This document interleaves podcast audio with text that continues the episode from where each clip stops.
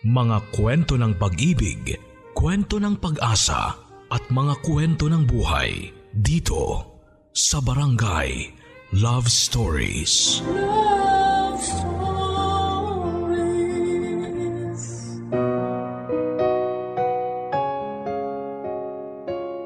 Ayon sa kasabihan ng mga matatanda, ang pag-aasawa ay hindi katulad ng mainit na kanin na kapag sinubo mo at napaso ka ay pwede mong iluwa. Nangangahulugan lamang ito na ang pag-aasawa ay hindi biro. Na kapag ayaw mo na o kapag hindi mo na gusto ay agad mo na lamang matatalikuran. Ito ay isa sa mga napakahalagang yugto ng buhay ng isang lalaki at babae na dapat ay pinag-iisipang mabuti at pinaghahandaan bago pasukin lalo na at maraming dapat isaalang-alang at isakripisyo. Kapag pumasok ang isang tao sa pag-aasawa dapat ay handa na siyang talikuran ang nakaraan. Ang buhay ng pagiging binata at dalaga. Handang tanggapin at harapin ang mga bagay na posibleng mangyari at handa sa mga pagsubok na darating sa pagpasok sa panibagong yugto ng buhay. May mga iilan namang magulang na nahihirapang mag-adjust sa pag-aasawa ng kanilang mga anak. Lalo pa at hindi nito gusto ang napangasawa ng kanilang mga anak. Dito na nga pumapasok ang madalas na pagkakaroon ng isyo kundi sa biyanan at manugang ay sa pagitan po ng isang biyanan at asawa. Paano nga ba magkakaroon ng positibong pananaw sa pag-aasawa sa kabila ng hindi magandang relasyon sa isang biyanan? Ating alamin ang sagot sa kwentong ibabahagi sa atin ngayong Sabado ni Marie na sa kabila ng hindi magandang pakikitungo sa kanya ng biyanan ay nagtiis siya at nagsakripisyo. At higit sa lahat ay nanatili ang kanyang respeto sapagkat magulang ito ng kanyang minamahal na asawa. Gusto mo na bang makarelate sa kanya? Alamin natin yan sa kwento ng pag-ibig, buhay at pag-asa sa nangungunang Barangay Love Stories. Dear Papa Dudut, Magandang araw po sa inyo at sa lahat ng mga nakikinig ngayon sa inyong programa. Itago nyo na lamang po ako sa pangalang Marie. 28 years old, isang digital artist sa kasalukuyan at nakatira sa Digos City, Davao. Ang sabi sa akin ng lola ko noon na kapag nag-asawa raw ako lahat daw ng klase ng hirap ay mararanasan ko. Lalo na kapag nakasama ko ang mga biyanang ko sa iisang bubong. Pero lagi niyang payo sa akin na kahit na anong klase ng ugali meron, ang mga magiging biyanang ko ay dapat ko raw silang mahalin at irespeto. Kagaya ng kung paano ako sa aking magiging asawa. Dahil darating din ang panahon na makikita nila ang pagmamahal ko sa kanila at susuklian din nila yon ng pagmamahal. Pero paano nga ba maipapakita ang pagmamahal at respeto sa kanila gayong kahit na anong maganda o mabuting bagay ang ipakita sa kanila ay may masama pa rin silang nasasabi sa akin. Papadudot kaka-18 ko lamang noon nang ako ay mag-asawa at nasa second year ng college at kakatapos ko lang ng vocational course sa kursong IT. Nang matapos ko yun ay hindi ko na tinuloy pa ang pag-aaral ko lalo pa at hirap din ang aking lola sa pagpapaaral sa akin. Simula kasi ng baby pa ako ay siya nang nag-alaga sa akin nung iwan ako sa kanya ni mama pagkasilang sa akin. Nakatira ako dati sa Takurong pero nakarating ako ng Digos City dahil sa paghahanap ko ng trabaho at natanggap ako bilang promodizer ng isang food company. Mga ilang buwan nga lang ay isa sa mga katrabaho kong babae ang nag-offer sa akin na sa kanila na muna ako tumuloy para hindi ko na raw kailangang magbayad ng boarding house. Basta ba mag-share na lang daw ako para sa pagkain at tubig. Total din ay mas malapit daw ang bahay niya sa pinagtatrabahuhan namin. Hindi kagaya ng boarding house ko na nasa isang oras din ang biyahe. Naisip kong malaki rin ang matitipid ko kung tatanggapin ko ang offer niya. Isa pa ay mahal din ang upa sa boarding house na sana ay naipapadala ko na lamang kay Lola. Papadudot dahil sa kagustuhan kong makatipid ay tinanggap ko ang offer ng katrabaho ko at nagsishare ako ng pera para sa pagkain at tubig. Every two weeks naman ay umuwi ako ng takurong para bisitahin si Lola na sa tita ko pansamantala nakatira. Pinagbuti ko ang trabaho ko at ang pakikisama ko sa katrabaho ko. Pero mga ilang buwan pa lamang ako sa kanila ay nireto na ako ng lola niya sa anak nitong matandang binata. Ginatungan pa yon ng mga kamag-anak nila na kung ayaw ko raw ay malaya akong makakaalis sa lugar nila at doon na nga pumasok sa eksena si Nel na kamag-anak pala ng katrabaho ko dahil magpinsan pala sila sa lola. Nakilala ko siya noong isang beses ay bumili siya sa tindahan ng kanilang lola at saktong ako ay nagbabantay. Hanggang sa maya't maya, araw-araw ay doon na siya bumibili at kinakausap ako sandali. Pero nakahalata naman ang lola nila kaya naman napagalitan ako at sinabing huwag daw akong masyado makipag-usap sa ibang lalaki. Dahil masagwa raw tignan na kung tutuusin ay hindi naman ibang tao sa kanya. Ipinagsawalang bahala ko na lamang ang mga sinabi niya total ay naghahanap na rin naman ako ng bagong boarding house. Pero nabigla na lamang ako isang beses. Dahil alas tres yon ng madaling araw nang maalimpungatan ako dahil sa mahinang katok sa aking bintana. At tumambad sa akin ang nakangiting mukha ni Nell. At may dalang dalawang tasa ng umuusok pang kape.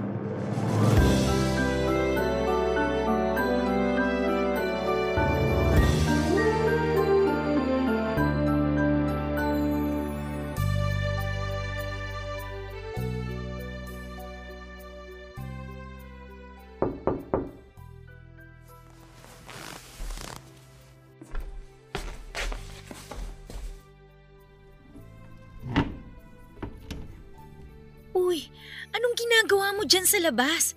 Baka may makakita sa'yo. Tara, kape tayo sa terrace. Sandali lang, lalabas ako.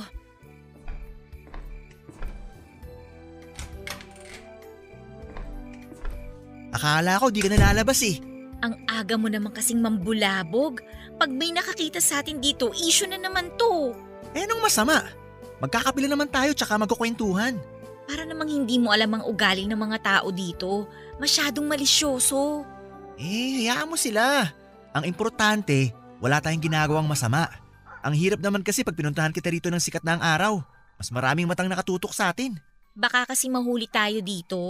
Alam mo naman yung lola mo. Magbubunga nga na naman yun pag nalaman niya nag-uusap tayo dito sa labas ng ganitong oras. Ganyan talaga si Lola. Masanay ka na.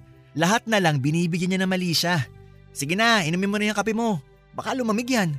Salamat pala dito ha. Kumusta ka naman dito? Ayos naman. Medyo stress lang ako sa matatanda dito. Pilit nila ako nirereto sa tito mo. Eh para ko nang tatay yun eh. Lahat naman ng babae na mapadpad dito, nilareto nila sa tito ko eh. Mauubusan na yata ng babae. Eh bakit kasi wala pa siyang asawa? Pihikan yun eh. Lo, pihikan pa siya sa lagay na yun? Oo! Kala mo kagandang lalaki. Grabe ka sa tito mo ha. Bakit? Ikaw nag-umpisa eh. Pero wala akong sinabi. Ay, wag pala tayo masyado maingay. Baka mapagalitan tayo ng lola mo pag nahuli tayo dito. Huwag kang masyadong matakot sa kanila. Wala ka namang ginagawang masama eh. Ano ka ba? Siyempre, nakikisama ako. Kaya kailangan kong sumunod sa mga patakaran nila dito. Mahirap na baka mapatalsik pa ako dito nang wala sa oras. Eh di doon ka na lang sa amin. Akong bahala sa'yo. Ngik! Ayoko nga. Lalo mas malaking issue yun, no? Dito ako nakikitira, tapos lilipat ako sa inyo. Ang pangit naman tingnan nun. Ako nga ang bahala sa kanila. Pati sa mama ko. Papaalam kita. Ayoko pa rin. Baka may masabi lang silang hindi maganda tungkol sa atin. May masasabi't masasabi naman ng mga yan kahit wala kang gawin. Wala naman silang di pinagchichismisan eh. Ayun na nga ang iniiwasan ko eh. Huwag ka na kasing makulit. Sige na nga. Pero kung magbago man ang isip mo, sabihan mo lang ako. Hindi na. Iniintay ko lang naman yung sweldo ko. Uuwi na lang ako ng takurong. Babalik na lang ako dun sa amin. Di na tayo magkikita pag umuwi ka sa inyo. Wala tayong magagawa. Babalik na lang ako sa amin kesa naman mapangasawa ko yung tito mo. Pero pwede ka naman pumasyal sa amin kahit kailan mo gusto. ako yung babae tapos ako yung papasyal sa bahay ng lalaki. Eh kung marunong nga lang ako bumiyahe mag-isa, ako mismo papasyal sa inyo eh. Yaan mo na. Basta ang gusto ko na lang mangyari, makauwi ako sa amin. Ikaw ang bahala. Pero sana lang, magbago pang isip mo.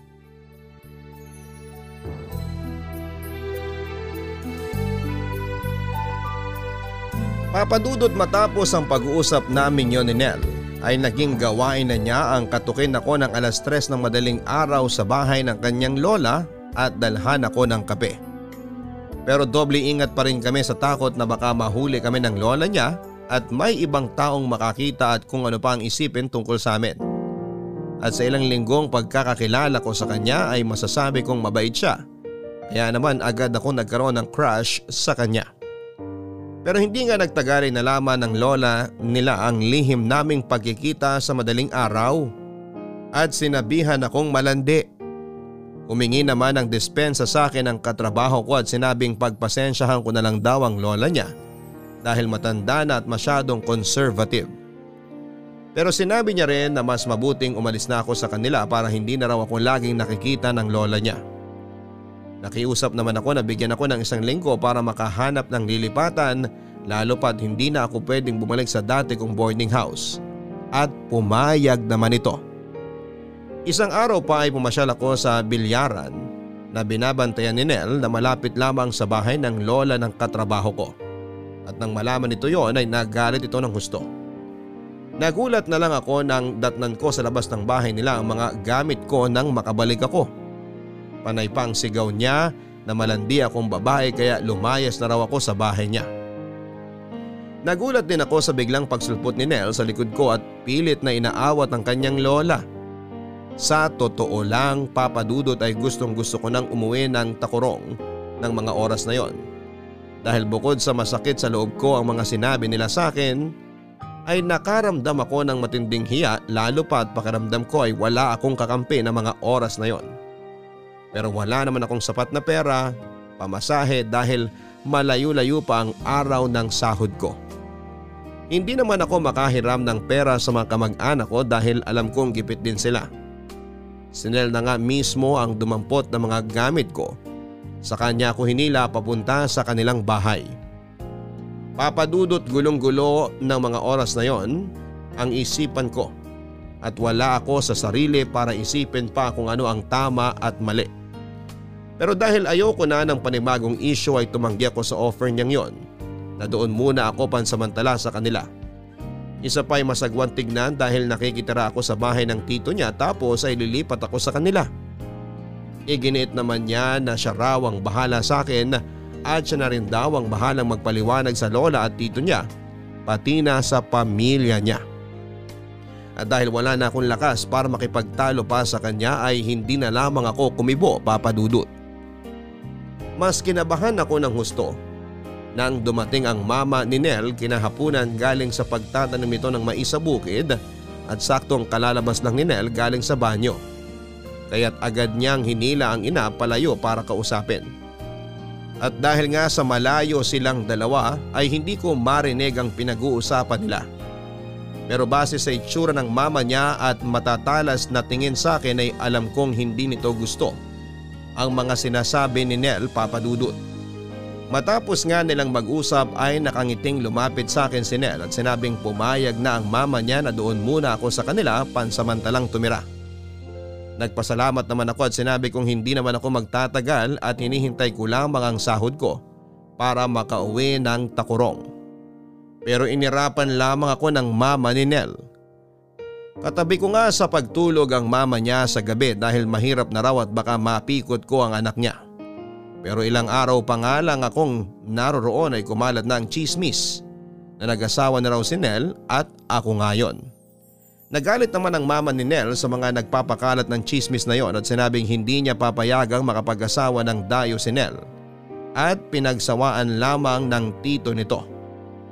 Nasaktan ako sa mga sinabi niya dahil unang-una sa lahat ay berhen pa ako at hindi ako pakawalang babae. Pero hindi ko magawang maisatinig yon dahil iniisip ko si Nel.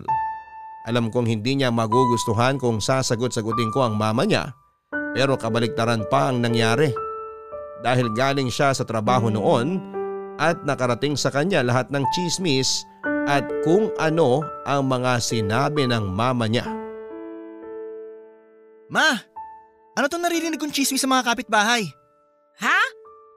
Ano na namang chismis yan? Nag-usap na tayo tungkol sa pagtira ni Marie dito, di ba? Pumayag na kayo eh. Pero kailangan bang ipangalandakan nyo pa sa ibang tao na pakawalang babae siya? Bakit? Di ba totoo? Pagkatapos sa bahay ng tito mo, dito naman siya sisikset? Ay, anong masama doon, ma? Pinalaya siya doon, kaya nga kinupkup muna natin siya, di ba? Ikaw nga ang nagpumilit na patirahin natin dito yung babaeng yan. Na hindi nga natin kilala yan eh. Eh malay ba natin kung saan lupalop yan galing at kung anong klaseng tao yan? Oo, dayo lang siya rito, pero hindi sapat na dahilan yun para husgahan nyo siya ng ganyan. Isa pa, anong patunay niya na pakawalang babae nga siya? Dahil lang ba sa sinasabi ni Lola? Kahit ano pang sabihin mo, hindi hindi na magbabago ang tingin ko sa babaeng yan. Man naman, bigyan niyo naman siya ng pagkakataon. Kilalanin niyo muna siya bago niyo siya husgahan. Alam kong mabuting tao si Marie. Mabuting tao? Naalala mo ba nung huling nagpatira ako rito nang hindi natin kilala? Anong ginawa niya? Tinraidor tayo! Ang mga pinsan mo nag-away-away nang dahil sa kanya. Nagnakaw siya sa mall at napilitan pa tayong tubusin siya sa presinto. Pwes ibahin niyo si Marie. Hindi siya kagaya ni Rika. Pare-pareho lang yang mga yan. Kunwari mabait pero nasa loob naman pala ang kulo. Excuse me po, tita. Isang linggo na lang naman po makukuha ko na yung sahod ko. Aalis po ako kagad kapag nakuha ko na po yung sahod ko. Ay mabuti kung ganon. Hirap na nga kami kung saan kukuha ng panggastos namin sa pagkain. Eto ka naman, dumagdag sa pakakainin. Ma, tama na yan. Nagtatrabaho naman ako, di ba? Kulang pa sa atin yung sinasahod mo, Nel. Tapos nagdagdag ka pa. Nagtatanim na nga ako ng mais sa bukid kasi kulang talaga ang sinasahod mo para sa atin. Ano pala si Kuya, ma? Nagtatrabaho din naman siya, di ba? Ang sweldo ng kuya mo, maliit lang kumpara sa sinasahod mo. Kaya nga ang sahod ng kuya mo, kulang na kulang din para sa kanilang dalawa ng asawa niya. Sigarilyo, alak at sugal pa lang nila. Eh di talaga mauubos ang pera nila. Di naman katwiran yun, ma. O ano? Di natin pakakainin ng ate at kuya mo? Ganon ba? Pero yung ibang tao, napapakain mo? Di na ako makikipagtalo sa inyo. Di rin naman ako mananalo eh. Pero please lang, tigilan nyo ng pagkakalat nyo ng chismis tukol kay Marie. Lalong-lalo ng pagsasabi nyong pakawala siyang babae nang wala naman kayong matibay na basihan. Eh ano bang magagawa mo kung ayaw ko? Ayaw nyo. Pero kapag buhay nyo pinagkakwentuhan ng iba, galit na galit kayo. Abay natural! Di naman totoo yung mga sinasabi nila sa akin eh. Malamang magagalit talaga ako. Yun na nga. Ganyan na ganyan din ang ginagawa nyo kay Marie ngayon. Teka nga lang, sino bang pinapanigan mo? Yang sampid na yan o ako na nanay mo?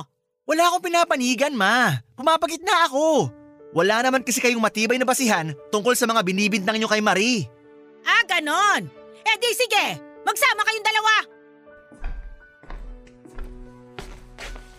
Um, pasensya ka na kay mama. ah. Wala yun. Naiintindihan ko naman ang mama mo. Hindi nyo nga naman ako kilala.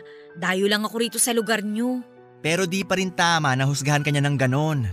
Hayaan mo na. Aalis na rin naman ako eh. Hindi na ako magtatagal pa dito. Pwede ka naman dito ng ilang araw pa eh. Nagtatrabaho naman ako para may maipakain ako sa'yo. Isa pa nga yan. Nahihiya na rin ako sa'yo, no? Hayaan mo, pag nakuha ko yung sahod ko, babayaran kita kahit papano para sa mga kinakain ko rito. Ano ka ba? Wag na. Para ka namang ibang tao eh. Ibang tao naman talaga ako, di ba? Di ah. Espesyal ka kaya para sa akin. Lo? May ganun? Oo, bakit? Masama ba? Wala ka namang boyfriend, di ba? Wala nga. Eh ano bang hanap mo sa isang lalaki? Responsable, mabait, madiskarte, masipag, tsaka matanda ng tatlong taon sa akin. Aba, ako na yan. Pwede nga. Oo! Nasa akin na lahat ng katangian na hinahanap mo sa isang lalaki. Tapos tatlong taon pantanda ako sa'yo. 18 ka, 21 naman ako. Seryoso? Oo! Pakita ko pa iyo birth certificate ko eh. Sige nga, pakita mo nga sa akin. Mamaya kunin ko pag alis ni mama. Kasama sa mga papeles niya yun eh. Ay, wag na. Baka mapagalitan ka na naman. Sus! Di naman magagalit na matagal sa akin yun. Tsaka matatanggap ka rin ni mama. Kasi balak na kitang maging asawa. Asawa? Agad-agad? Eh, teka lang. Ang babata pa natin para mag-asawa ha. Tsaka hindi naman kita boyfriend. Tsaka isang buwan pa lang tayong magkakilala no? Marami naman pagkakataon para kilalanin mo ko eh. Ay hindi talaga pwede. Masyado pa akong bata para mag-asawa. Hindi ko pa nga nagagawa magsaing ng hindi nasusunog eh. Marami pa akong hindi alam sa pag-aasawa. Napag-aaralan naman yan eh. Sabay tayong matututo. Ay nako, tsaka isa pa, hindi pa ako sawa sa pagkadalaga ko. Marami pa akong gustong gawin sa buhay ko. Ikaw ang bahala, di na kita pipilitin. Sa bagay, kailangan ko rin magpursige pa sa trabaho bago ako mag-asawa. O di ba? At saka sabi ng lola ko, hindi raw biro ang pag-aasawa. Maraming dapat paghandaan at pag-isipan.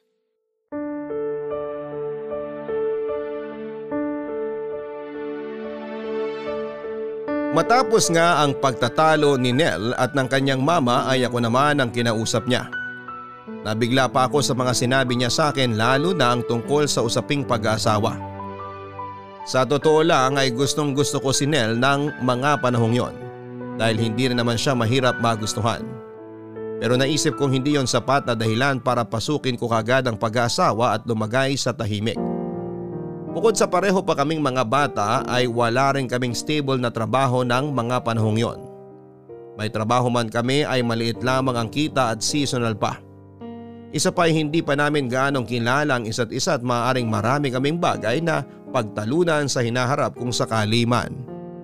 Pero ang pinaka kinakatakutan ko noon ay ang mama niya na alam kong hinding hindi ako matatanggap bilang manugang. Magkakaroon lamang ng mas malalang gulo sa pagitan namin kung sakali mang ako ang makatuluyan ni Nell.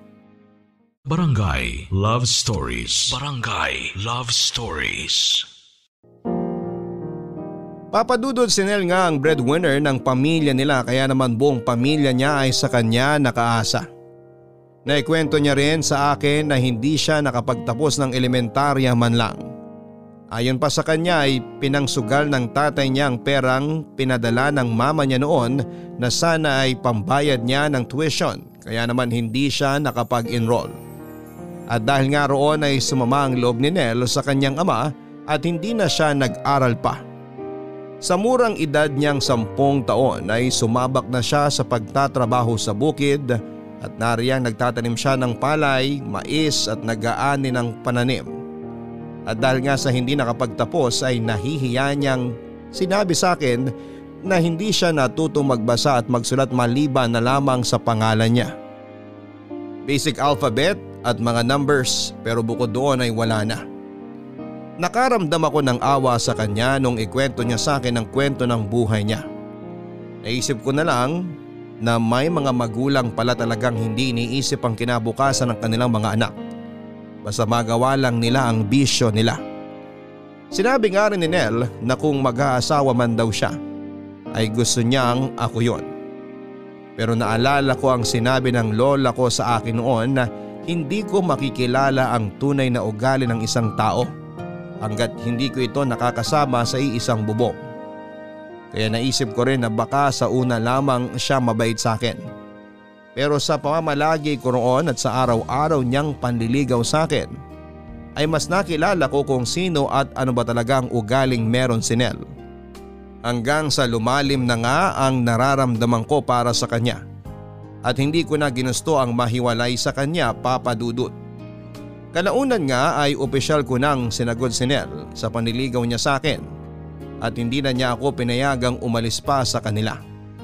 Sa una ay nagalit ng gusto ang mama ni Nel pero wala na rin po itong nagawa noong mapagtanto niyang seryoso kami sa isa't isa. Alam kong maraming tataas ang kilay dahil sa naging desisyon ko at sasabihin ang bata ko pa o kaya naman ay sana ay pinag-isipan ko mabuti ang pinasok ko. Pero mahal na mahal ko na si Nel ng mga panahong yon. Kaya ayaw ko na ring umiwalay sa kanya at wala na rin kaming pakialam sa mga sasabihin ng iba dahil ang importante ay nagkakaunawaan kami at mahal namin ang isa't isa. Pero ang inakala kong magiging maayos at masayang buhay mag-asawa namin ay hindi pala ganon kadali lalo na at hindi pa rin ako tanggap ng mama ni Nell. At dumagdag pa nga ang mga bilas ko na sina Ate Jane na asawa ng kuya niya na kasama rin namin sa bahay.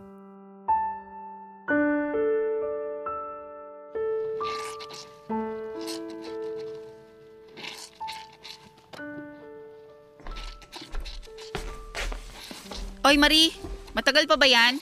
Wala pa ako sa kalahati eh. Kanina ka pang madaling araw dyan, alas 8 na, hindi ka pa rin tapos? Marami kasi to, te. Wala pa akong gamit na washing machine. Medyo mahapdi na nga yung mga kamay ko eh. Nagre-reklamo ka? Ay, hindi naman. Nagpapaliwanag lang naman ako, ate. Ay mabuti ng malinaw. Tandaan mo ha, pinasok mo yan, kaya panindigan mo. Alam ko naman yun. Kaya nga maluwag sa loob kong ginagawa to kasi nakikisama ako. Buti alam mo. Pero kung tutuusin, wala pa yan sa dinanas ko para lang matanggap ako ng biyanan ko. Magaan pa nga yang sa'yo eh. Ganun ba? Alam mo, hindi ko alam kung bakit inasawa ka ni Nel. Di ka naman mapera. Ngayon nga wala ka ng trabaho. Umaasa ka na lang din kay Nel. Isa pa, ang daming mga chismosang pinag-uusapan si Nel. Kasi inasawa niya alaga ng tito niya. Ay, ano? Di ka na naman magsasalita. Bakit? Nakakahiya ba? Te, baka pwedeng iwan mo muna ako para matapos ko na din ito. Pinapaalis mo ko? Ano to, bastusan? Kinakausap pa kita tapos paaalisin mo ko? Eh, hindi kita pinapaalis. Nakikiusap lang ako na iwan mo muna ako para sana matapos ko na tong paglalaba. Total minamadali mo ko. Sumasagot ka pa talaga? Ano bang pinagmamalaki mo ha? Pinulot ka lang naman ni Nel nung tinapon ka ng tito niya. o ano? Ang sama mo makatingin ah. Lalabang ka? Eh, pareho lang naman tayong manugang dito ah. Hindi ko alam kung ba't ang laki ng galit mo sa akin, te. Dahil nag-asawa si Nel ng kagaya mong hindi namin alam kung saan ba talagang lupalop ng galing. Bakit? Ano ba ako? Isipin mo nga, tumira ka sa tito ni Nel. Tapos ngayon, dito ka naman lumipat. O anong problema dun, te? Asawa na ako ni Nel sa ayaw mo at sa gusto mo. Di naman kayo kasal. Ikaw ba, te? Kasal ka ba kay kuya? Hoy, huwag mong ibalik sa akin yung mga sinasabi ko ah. Kumpara naman sa'yo, matagal na akong asawa ng kuya ni Nel. Eh ikaw, bagong salta ka lang naman dito eh. Ni hindi ka nga namin kilala? Malay ba namin kung pakawala kang babae? Gigil na gigil ka sa akin kasi iniisip mong pakawala akong babae. Nung nalaman ko nakilala ka lang ni kuya sa bar na pinagtatrabahuhan mo dati, pinangalandakan ko ba? Bastos ka! Baka nakakalimutan mong mas matanda ako sa'yo. Tsaka sino nagsabi sa'yo niyan? Akala mo ba kaming dalawa lang ni nilang pinagchichismisan ng mga tao dito? Pati kayong dalawa ni kuya! Ah, talaga? Hoy, ano ba yan? Nasa labas ako, rinig na rinig ko kayong dalawa. Ang sabi ko, silipin mo lang si Marie. Di ko sinabing makipagbangayang ka rito. Ito kasing si Marie minamaliit ako. Kasi nakilala lang naman daw ako ni Oliver sa bar. Tumigil na kayong dalawa, ha? Pareho lang naman kayong pakawala. Ay, nako. Puro na lang pakawala ang nagiging manugang ko. Wala man lang matino. Ikaw naman, Marie, dali-dalian mo riyan at naghihintay yung mga hugasin mo. Baka gusto mong paliparin ko na naman sa labas yung mga plato na yon. Tatapusin ko na po kagad to. Mainam! At ikaw, Jane, iwan mo na si Marie dito. Wala ka rin namang matutulong dyan. O kaya naman, ikaw na lang maghugas ng plato. Ma naman, trabaho na ni Marie yun eh. O, edi iwanan mo na siya dito, tumalis ka na. Lika na, bago pa ako mabuisit sa'yo. Hoy Marie, may araw ka rin sa aking babae ka.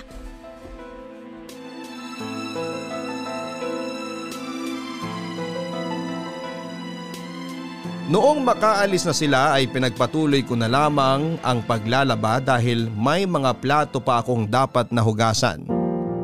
Naiyak na lamang ako dahil hindi ko matanggap ang mga panlalait nila sa akin. Sa totoo lang ay walang problema sa akin kahit tambakan nila ako ng sangkaterbang trabaho sa bahay. Pero ang hindi ko matanggap ay nakakarinig pa ako ng pangahamak ng pagkatao ko mula sa kanila. Hindi ako pakawalang babae pero kahit na paulit-ulit kong sabihin yon ay hindi pa rin nagbabago ang tingin nila sa akin. Gustong gusto kong ipagtanggol ang sarili ko pero pagod na akong ipaliwanag ang sarili ko. Kung sarado naman ang isip at puso nila, nakilalanin akong mabuti. Nang mga panahong yon ay wala na si Nel dahil nagtatrabaho ito sa Maynila bilang construction worker ay wala siyang kaalam-alam sa mga nangyari sa akin. Hindi ko na lamang ikinuwento sa kanya kapag tumatawag siya sa akin dahil ayoko na rin na mag-worry siya at lagi ko na lamang sinasabi na ayos lamang ako. Papadudot halos anim na buwan ay sa akin lahat ng gawaing bahay. Ako ang naglalaban ng damit naming lahat at dahil lima kami ay talaga namang natatambakan ako ng labahin sa isang linggo. Kaya naman kada dalawang araw ay naglalaban ako. Wala rin kaming gripo noon kaya sa poso ako nagiigib ng tubig. Halos magkanda kuba-kuba ako sa pag-iigib dahil ang tatay ni Nel at ang kuya niya ay hindi ko rin naman mapakiusapan na mag-igib dahil nahihiya ako. Ako rin ang naguhugas ng mga plato nagluluto at naglilinis ng bahay. Pero kahit na ganoon ay hindi ako nagreklamo dahil yon ang buhay na pinili ko. Matagal na rin akong walang trabaho dahil natanggal ako sa trabaho at sa pagkakaalam ko ay sinaraan ako ng katrabaho kong babae kaya bigla na lamang akong tinanggal ng walang pasabi. Kaya hindi ko man aminin ay totoo ang sinabi ni Ate Jane na umaasa na lang din ako kay Nell. Naikwento ko na rin kay Lola lahat ng nangyari sa akin at naawa siya sa akin ng husto. Pero dahil nga sa nag-asawa na ako ay hindi natuwa si Lola at naintindihan ko naman na masama ang loob niya sa akin dahil masyado pang maaga para mag-asawa ako. Ang sabi ng lola ko ay pwede naman akong umuwi sa Takurong total ay wala pa naman kaming anak.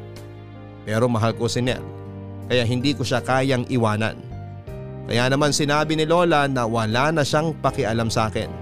Basta maging mabait na manugang na lang daw ako sa mga biyanan ko at huwag na huwag akong lalaban kahit na ano ang mangyari. Pero tila sinusubukan ng Diyos kung gaano kahaba ang aking pasensya. Nang malamang kong ipinangsugal niya ang perang pinadala ni Nel na pambayad sana namin ng kuryente. Ma, Oh, bakit? ano po to? Ba't may disconnection notice tayo sa kuryente? Oh, anong gagawin ko dyan sa papel na yan? Disconnection notice to, ma. Mapuputulan tayo ng kuryente. Ha? Pa patingin nga. Ay, ba't ganon? Akala ko sa susunod na linggo pa sila mamumutol ng kuryente. Ba't napaaga? Hindi po yun ang punto ko. Ba't may disconnection notice tayo? Ba't tayo mapuputulan ng kuryente? Ma, binibigyan namin sa inyo ni Nel yung pambayad sa kuryente, di ba?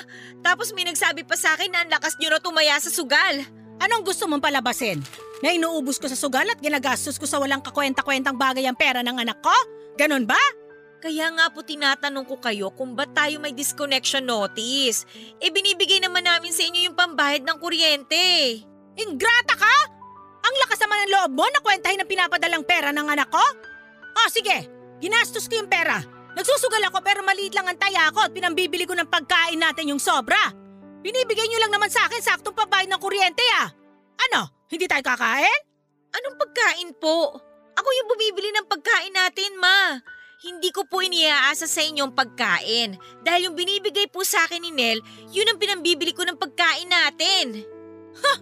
Pinagmamalaki mo yung binibili mong itlog? Hotdog? Tosino? Tilapia? Tapos puro gulay? Eh, hindi mo man lang magawang bumili ng manok o kaya baboy? Ano? Tinitipid mo kami sa pagkain? Kayo na po ang nagsabi na kulang ang perang pinapadala ni Nel. Kaya wala po akong choice kundi pagkasyahin yung perang hawak ko para lang po kumpleto tayo makakain sa isang araw. Pasensya na po kayo kung sa tingin nyo tinitipid ko kayo ma, pero hindi po talaga ganun. Alam mo, naiirita ako sa iyo eh. Kung makaasta ka, kala mo ikaw ang gumagastos. Eh pera naman ang anak ko yan ha. Sa'yo lang pinapadala.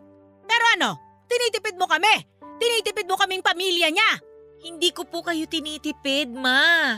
Kailangan ko lang po talaga na pagkasyahin yung perang pinapadala niya. Pagkasyahin? O pumupuslit ka ng may tatabing pera? Ma, wala po kong tinatabing pera.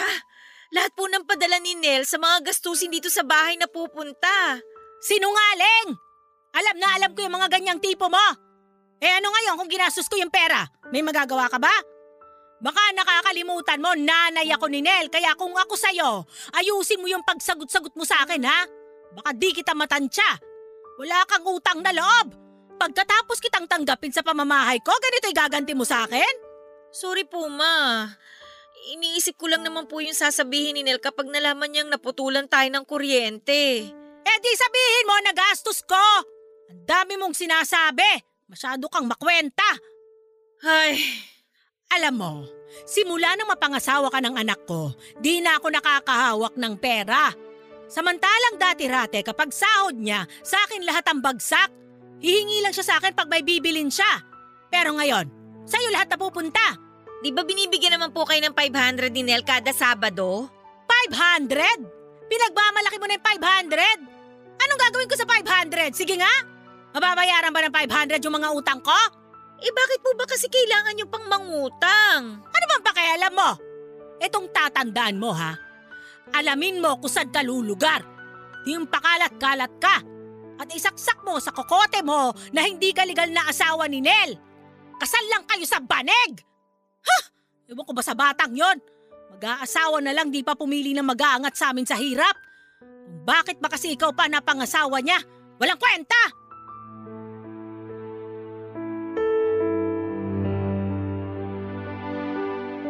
Papadudot ng lumo ako matapos ang pagtatalo naming yon ng biyanan ko. Hindi ko na alam kung ano bang klase ng pakikisama ang kailangan kong gawin para matanggap niya ako para sa anak niya. At dahil nga sa pagtatalo namin yon ay hindi ako kinibon ng biyanan ko. Kapag kinakausap ko naman siya ay tila wala siyang naririnig.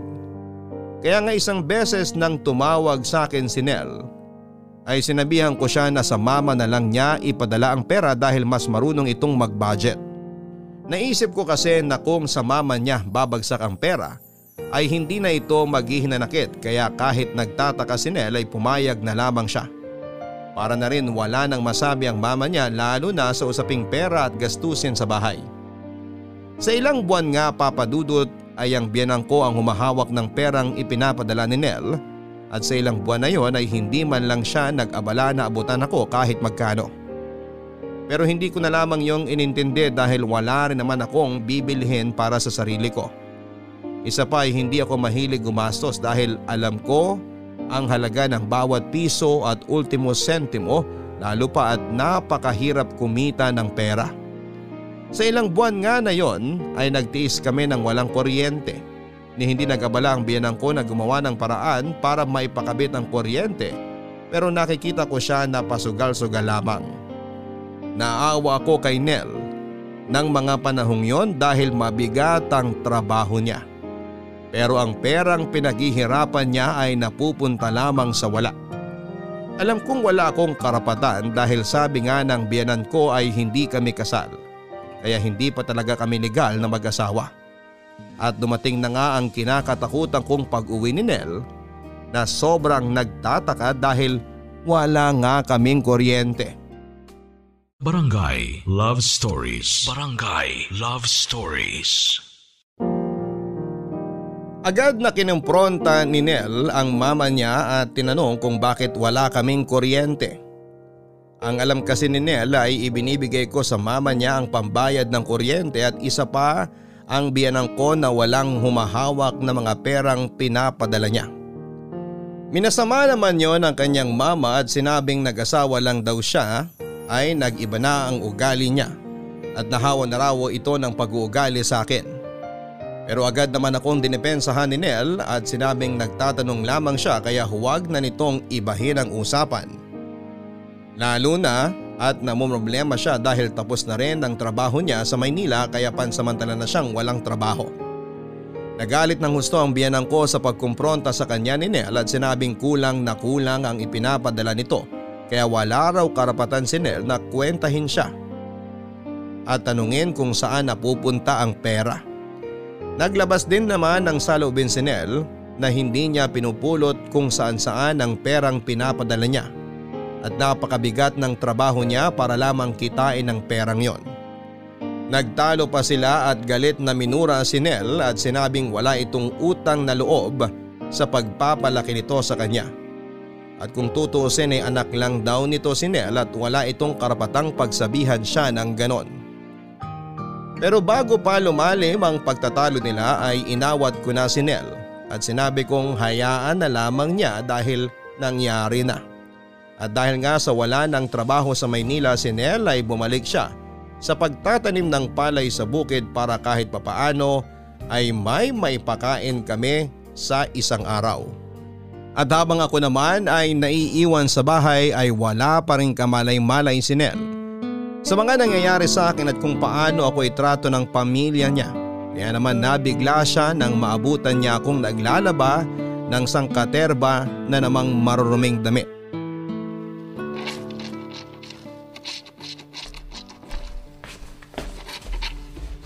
Mahal! Ay, kabayong malandi. Ano ba naman? Nagulat ako sa'yo. Mahal, hindi kita napansin. Ba't ang aga mo? Nahihilo ko kaya umuwi muna ako. Pero ba't ikaw naglalaban ng mga damit na yan? Ay, hayaan mo na. Trabaho ko naman to eh. Anong trabaho? Mahal, obligasyon mo na maglaban ng damit. Pero hindi nilang lahat. Ang dapat nilalaban mo lang yung mga damit natin. Ang dami niyan tapos kukusutin mo lahat yan?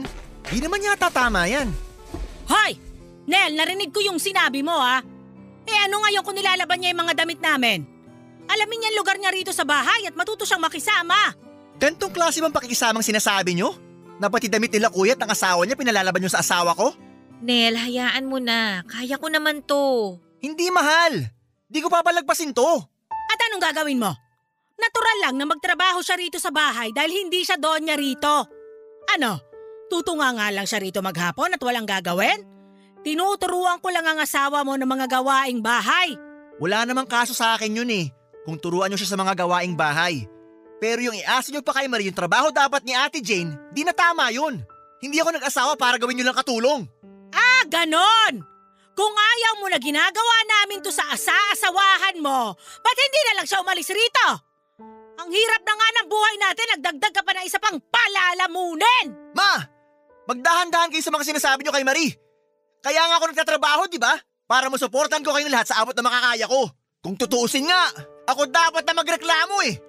Sa akin yun ang lagi pinasasalo lahat ng gastos, hindi lang naman ako nagtatrabaho. Kung tutuusin, dapat tinutulungan ako ni kuya. Pero anong ginagawa niya? Pinambibisyo lang nila mag-asawa yung sinasahod niya. Ni wala siyang kusang mag-ambag para sa gastusin dito. Uy! Walang Aray hiya ko ka! naman, ma! Kailan ka pa natutong sumagot ng ganyan? Ma, tama na po. Uy, ma! Huwag mo akong matawag-tawag na mama! Hindi kita anak! Ito ba? Ito ba tinuturo mo sa anak ko? Ang sumagot-sagot sa akin? Ma, hindi po. Tama na, ma! Huwag na huwag niyo pagbubuhatan ng kamay ang asawa ko! Tingnan mo na! Ngayon sinisigawan mo ako!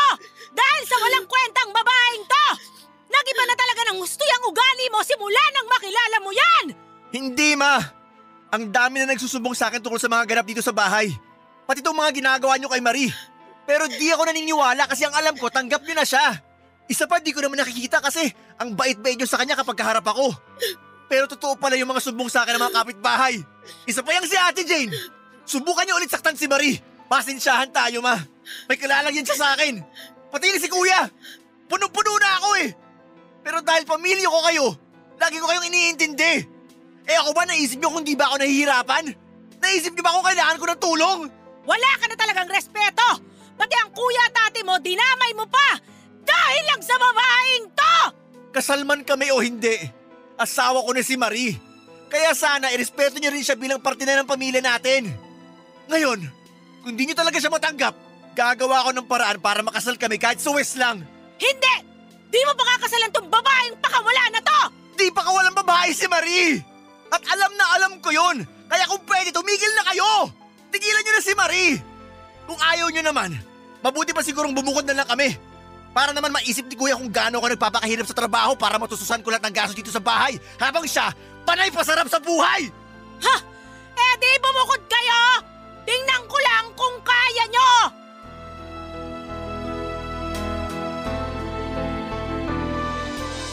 Papadudot noong ko lamang nakitang magalit si Nel dahil kilala ko siyang mabait at mahaba ang pasensya. At doon ko nga napatunayan na ang mababait ay nakakatakot magalit.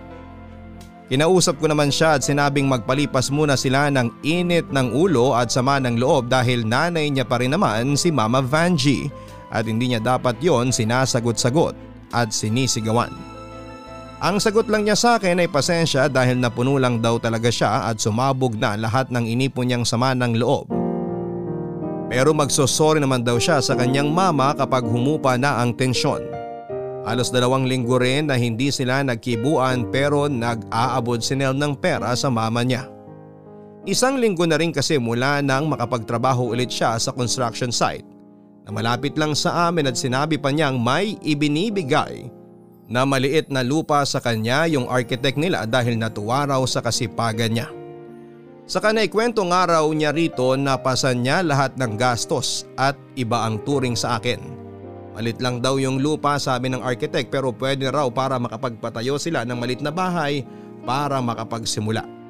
Natuwa man ako sa balita niya ay naisip ko pa rin ang mama niya dahil tiyak na hindi yon matutuwa. Ilang linggo pa nga ay unti-unti nang hinahanda ni Nel ang mga kailangan namin sa pagpapatayo ng bahay. Bumili na siya ng mga semento at buhangin para masimula na raw niyang itayo ang bahay namin. Pero kung kailan nga handang-handa na kami ay saka siya kinausap ng mama niya na huwag nang umalis at doon na lamang kami. Sinabi pa nitong hindi na ako ituturing na iba at tatanggapin nila ako basta huwag lang daw kami umalis. Kalaunan nga ay napapayag din si Nel na huwag kaming umalis dahil naaawa rin siya sa biyanan ko. Pero unti-unti ay tinayuan niya pa rin ang bahay ang lupa na ibinigay sa kanya. Para raw sa oras na kaya na namin at ready na talaga kaming magbukod ay may malilipatan kami kaagad. At lumipas nga ang dalawang taon papadudot ay nagbunga ang hirap at mga sakripisyo ko dahil Kalaunan ay natanggap na rin ako ng pamilya ni Nel.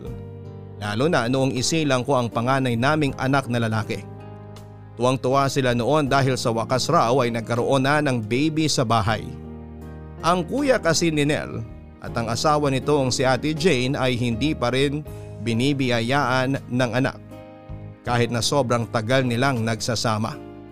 Anim na buwan nga lang ay agad ding nasundan ng panganay namin pero sa awa ng Diyos ay nakaraos naman kami. Naging maayos naman ang takbo ng buhay namin lalo na noong ma-promote bilang mason si Nel. Kaya naman mas malaki na ang sahod niya. Pero kulang pa rin dahil buong pamilya pa rin niya ang nakaasa sa kanya. Dumadaing na rin si Nel dahil sobra-sobrang kayod na ang ginagawa niya pero nagkukulang pa rin at ang magaling niyang kuya ay hindi man lang siya matulungan sa mga gastusin. Lumala pa nga noong halos mabaon sa kabi-kabilang utang ang mama ni Nel at nagagastos nito ang mga pera na nasisingil nito sa abuloy para sa patay.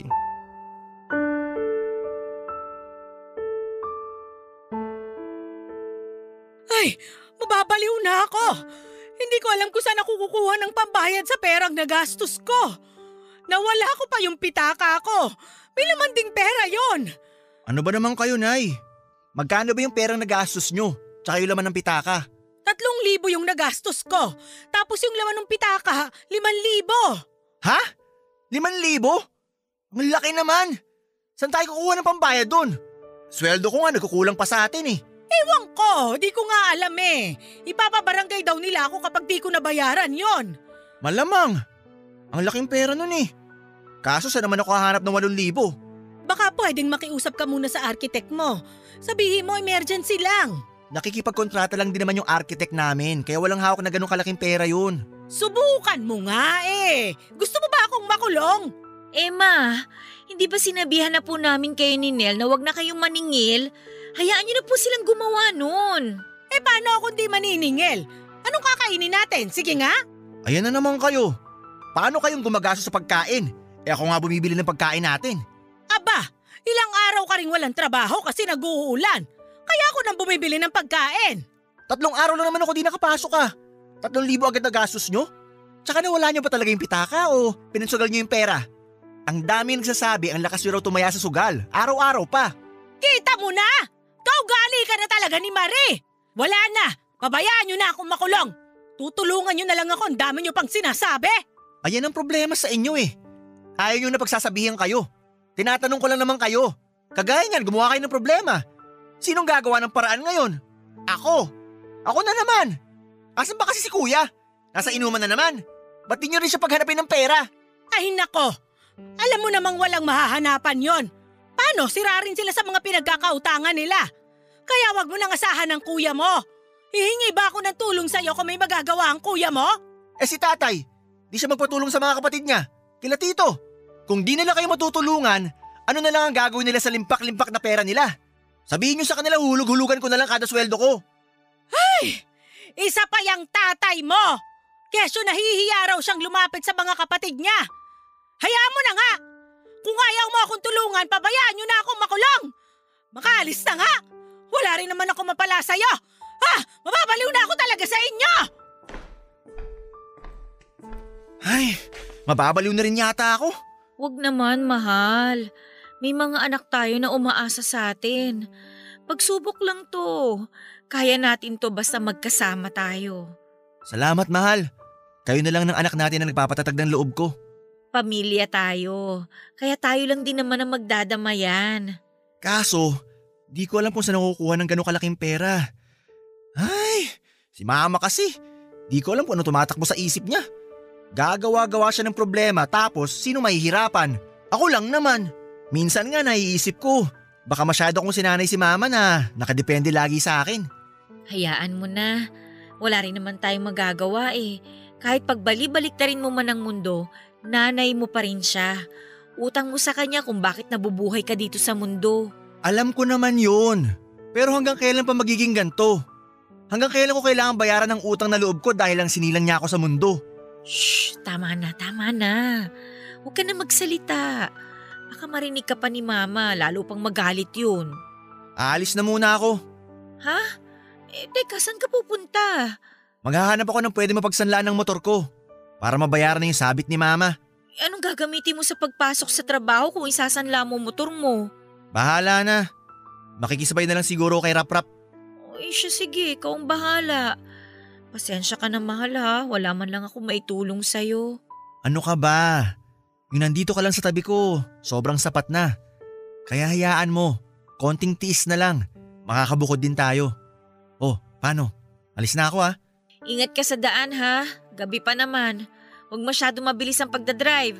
Makakarating ka naman sa pupuntahan mo kahit mabagal. Oh, sige na. Mag-lock na kayo ng pinto. Babalik din ako agad. Papadudot dahil nga sa hindi rin natiis ni Nel, ang mama niya ay sinanla niya ang motor niya sa halagang 8,000. Pero nang matapos nga niyang may sanlayon ay napansin ko na lagi siyang nasa sulok pagkagaling sa trabaho at walang imik. Kapag naman kinakausap ko siya ay mas madalas na lutang siya. Umina rin siyang kumain at sinasabi na lamang niya na wala siyang gana.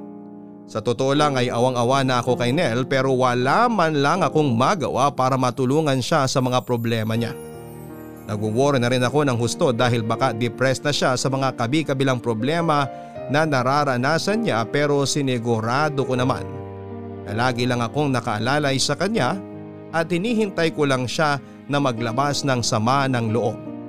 Mas nahirapan pa kami noon noong nagka-pandemic outbreak dahil pansamantala siyang natigil sa trabaho at kapapanganak ko lamang sa bunso namin noon. Kaya pinoproblema ko kung paano na ang gatas at diaper niya. Kaya naman nagtyaga ako noon na magpahilot para magkagatas ako at maipa-breastfeed ang anak ko dahil kung diaper lamang naman ay magagawang ko pa naman ang paraan. Ilang buwan din kaming hirap at halos nangangapa pero dahil nga sa hirap na yon ay naisipan kong magtanong sa mga dati kong kaibigan at katrabaho kung may alam silang pwedeng pag-applyan ng work from home at halos lahat sila ay wala ang isinagot sa akin. Barangay Love Stories. Barangay Love Stories. Papadudo tila naaawa ang Diyos sa akin nung tawagan ako ng dati kong kaklase noong high school. At sinabi na ngangailangan daw sila ng digital artist at ako raw agad ang naisip niya dahil alam niyang mahusay ako mag-drawing. Agad niya akong pinagawa ng isang sample via traditional art dahil wala pa naman akong drawing tablet at pinascan ko nga ang sample para makita ng boss niya. Sinabi pa niya sa akin na binigay na niya ang number ko sa kanyang boss kaya naman maging alerto raw ako dahil anumang oras ay tatawagan ako ng kanyang boss para sa isang interview. At sa awa nga ng Diyos ay natanggap ako.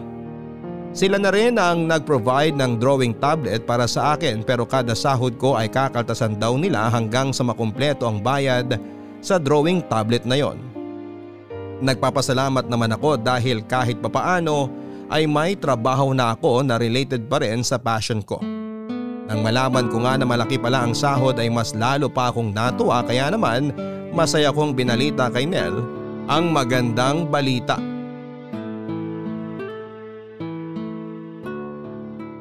Mahal, dininig na ni Lord yung panalangin ko Naalin? na makahanap ako ng trabaho. Wow! Congrats, mahal! Pero huwag ka maingay ha. Atin-atin muna to. Gusto ko kasing may maipon muna ako para matapos na yung bahay na pinapagawa natin. Sige, wala namang problema. Tahimik lang ako. Pero, congrats ulit, mahal. Thank you, mahal ha. Ano bang trabaho yan? Digital artist, mahal. Digital artist? Ano yun? Parang mga traditional artist lang. Yung mga nagdo-drawing-drawing. Pero ang kaibahan nito, may gamit kaming tablet. Mamaya papakita ko sa'yo.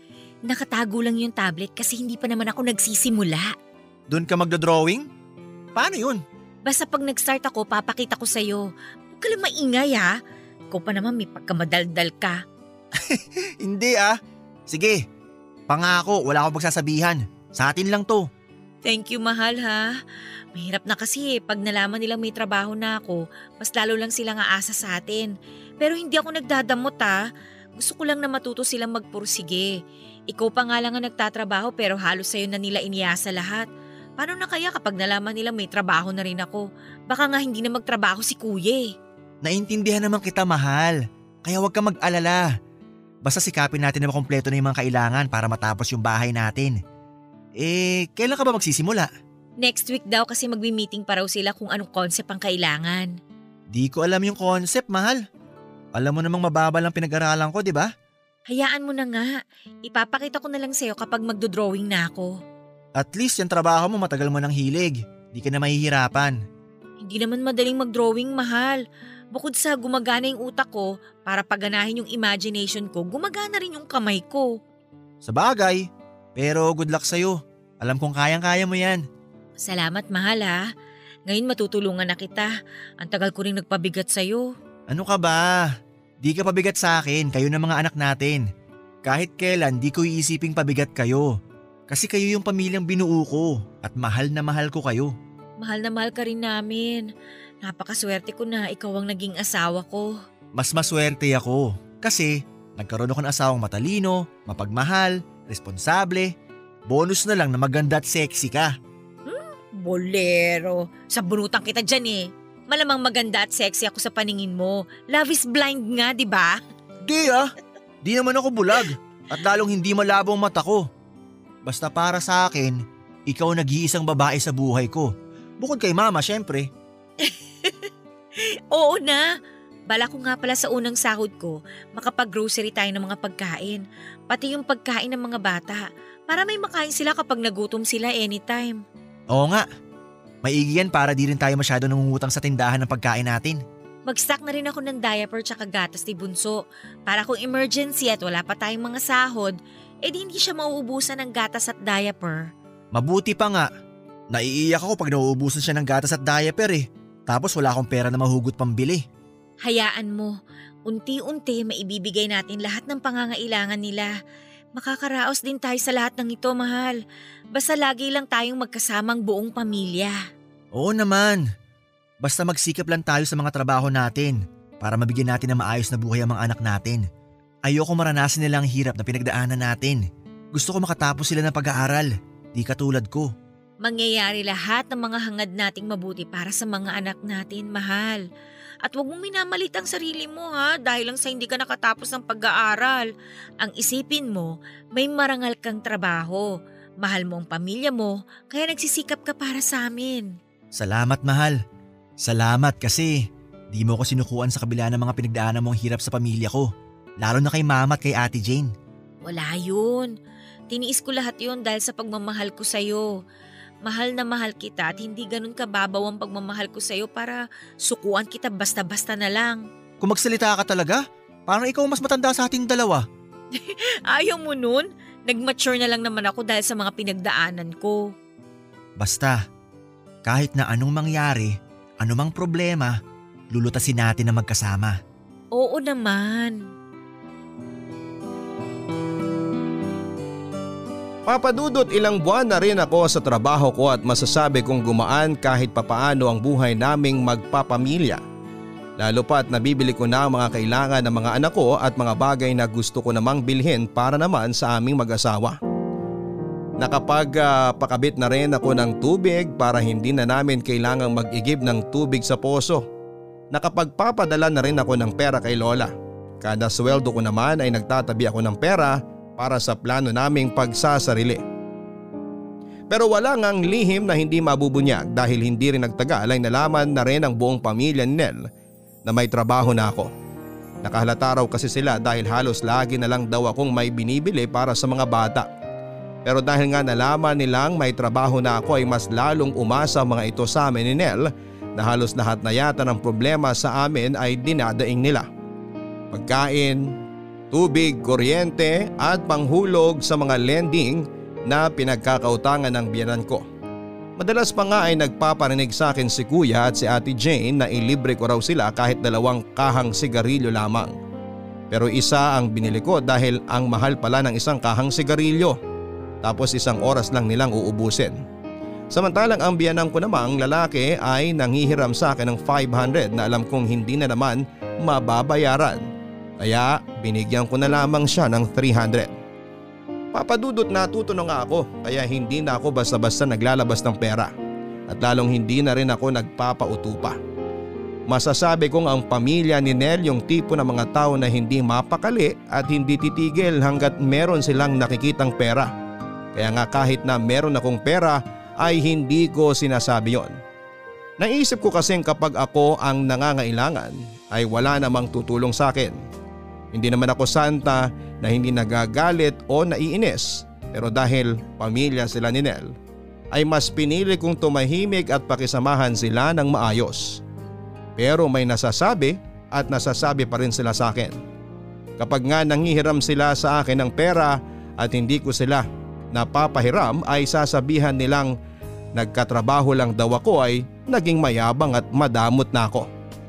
Wala rin daw akong utang na loob sa pagkupkup nila sa akin. Hindi na lamang ako sumasagot dahil may respeto pa rin naman ako sa kanila kahit na hindi nila ako nirerespeto bilang asawa ni Nel. Malaki ang utang na loob ko sa kanila, papadudot pero ika nga'y utang na loob ang pinakamahirap bayaran. Kapag meron namang dapat bayaran kagaya ng kuryente at tubig ay ako mismo ang nagbabayad sa opisina. Hindi ko na rin inuobliga ang kuya ni Nel na mag-share dahil iisa lang naman ang lagi nilang sinasagot sa amin. Nawala silang pera. Isang beses nga ay kinausap sila ni Nel na kung ayaw daw nilang magambag sa gastusin sa kuryente at tubig ay wag na silang gumamit dahil nakakaya naman daw sa nagbabayad tapos sila ay tamang pasarap lamang sa buhay. Walang iniintindi at kain tulog lamang ang alam isa pa ay simula nang malaman nilang may trabaho na ako ay kaliwat kanan na ang pinag-applyan ng loan ng biyanang kong babae at pinipilit pa akong maging co-maker.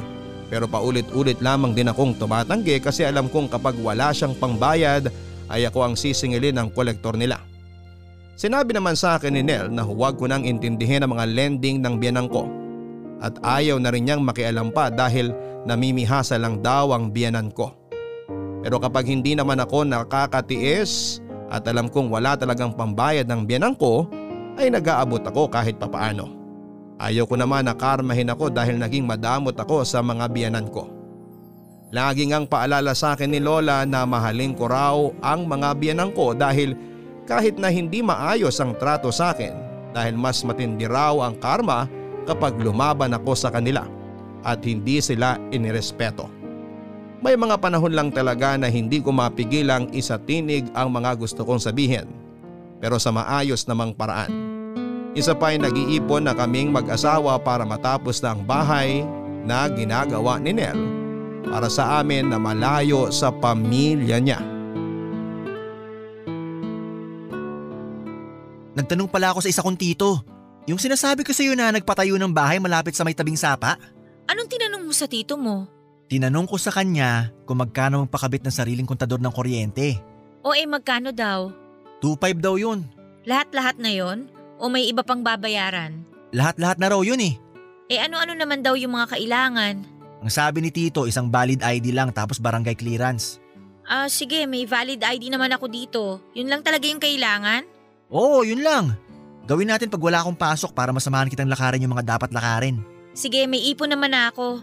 Ah, pero tapusin muna natin yung mga kulang sa bahay ah. Ano pa ba yung mga kulang doon? Nakatayo na yung bahay, wala lang bubong. Bibili pa tayo ng pinto, bintana. Kailangan ko pang palitadahan yun para kuminis. Wala na rin akong semento. Mga apat na sako pa kailangan ko. Sandali, lista ko lang. Pinto, bintana, semento, tapos apat na sako. Ay, ano palang klaseng bintana yung bibili natin? Ikaw, ano bang gusto mo? Alin ba yung maganda? Sliding, yung tinted. O di yun na lang, sige yun na lang. Ilan ba nun? Bale, dalawa. Isa sa harap, isa sa gilid. O sige, sige. Ano pang mga kailangan para at least naman alam natin kung magkano yung aabutin ng mga kulang na materyales? Tiles, para sa sahig. Ay, oo nga pala. Gusto ko yung marble black. Lista mo dyan. Tiles, 60 by 60. 100 pieces. Sige, sige, sige. Eh, teka, parang ang dami. 6 by 6 meters yung bahay natin eh. Maliit pa nga yun pero pwede na sa atin. Oo nga.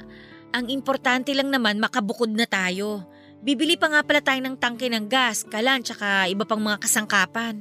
Ilista mo na rin dyan. Oh, ba't parang hindi ka naman masaya na bubukod na tayo? Di naman sa ganon. Naisip ko lang kasi sila mama.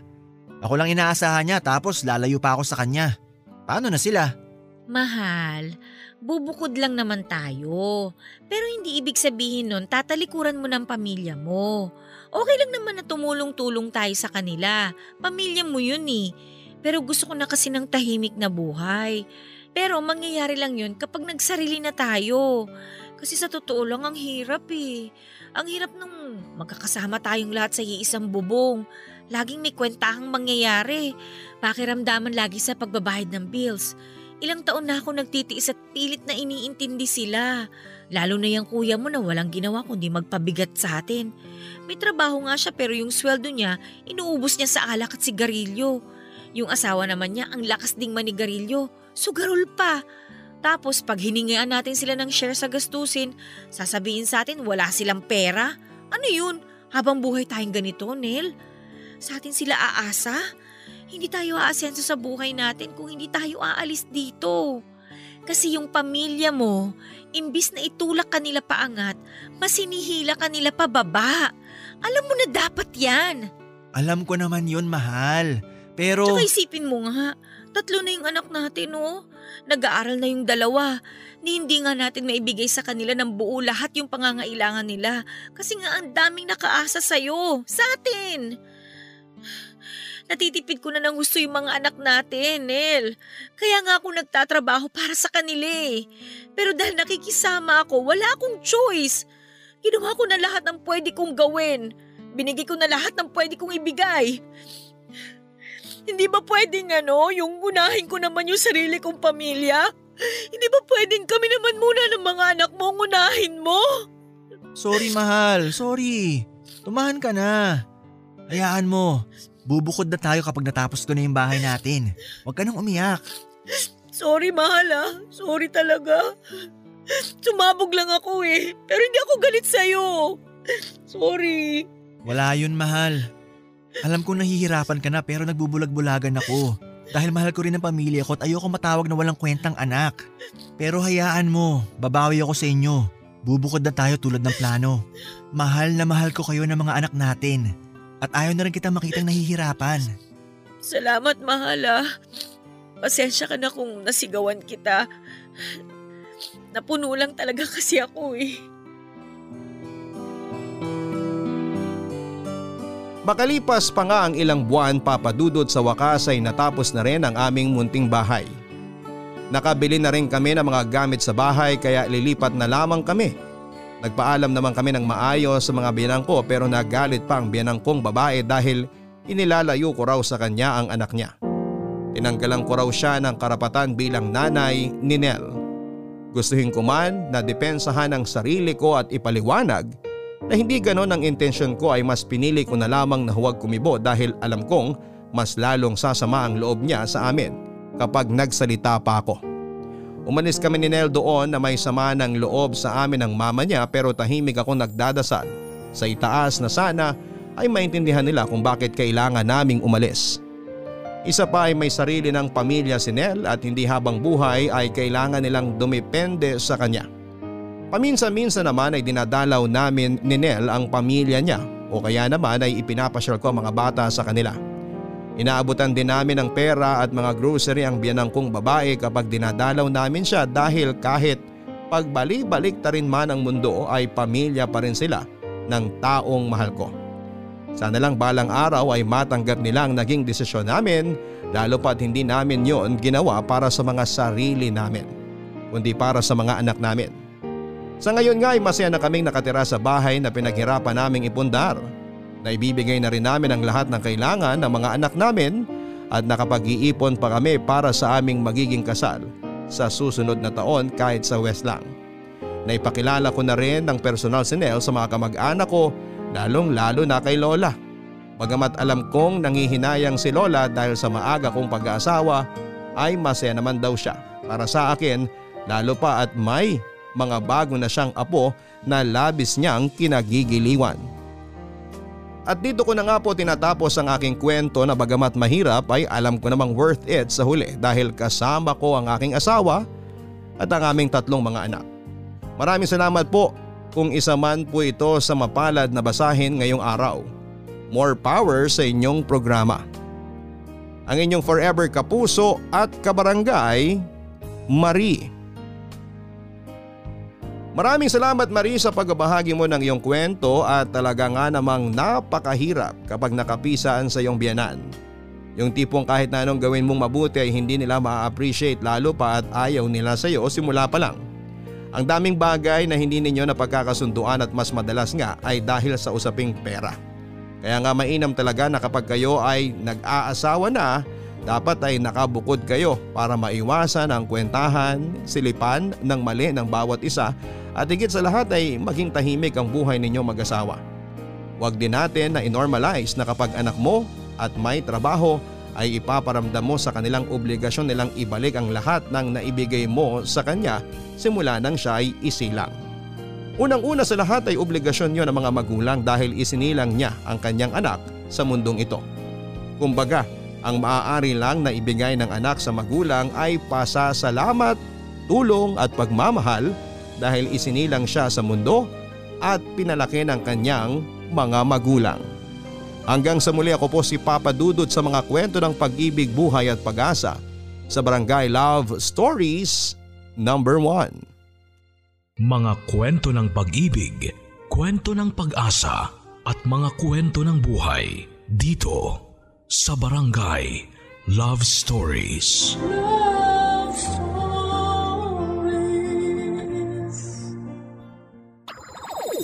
Nagustuhan ng iyong napakinggan? Ituloy yan via live stream sa www.gmanetwork.com radio. Kabarangay, i-share mo ang iyong barangay love stories. Sabay-sabay nating pakinggan ang iyong kwento ng pag-ibig, buhay at pag-asa. Ipadala lang sa barangay love stories at yahoo.com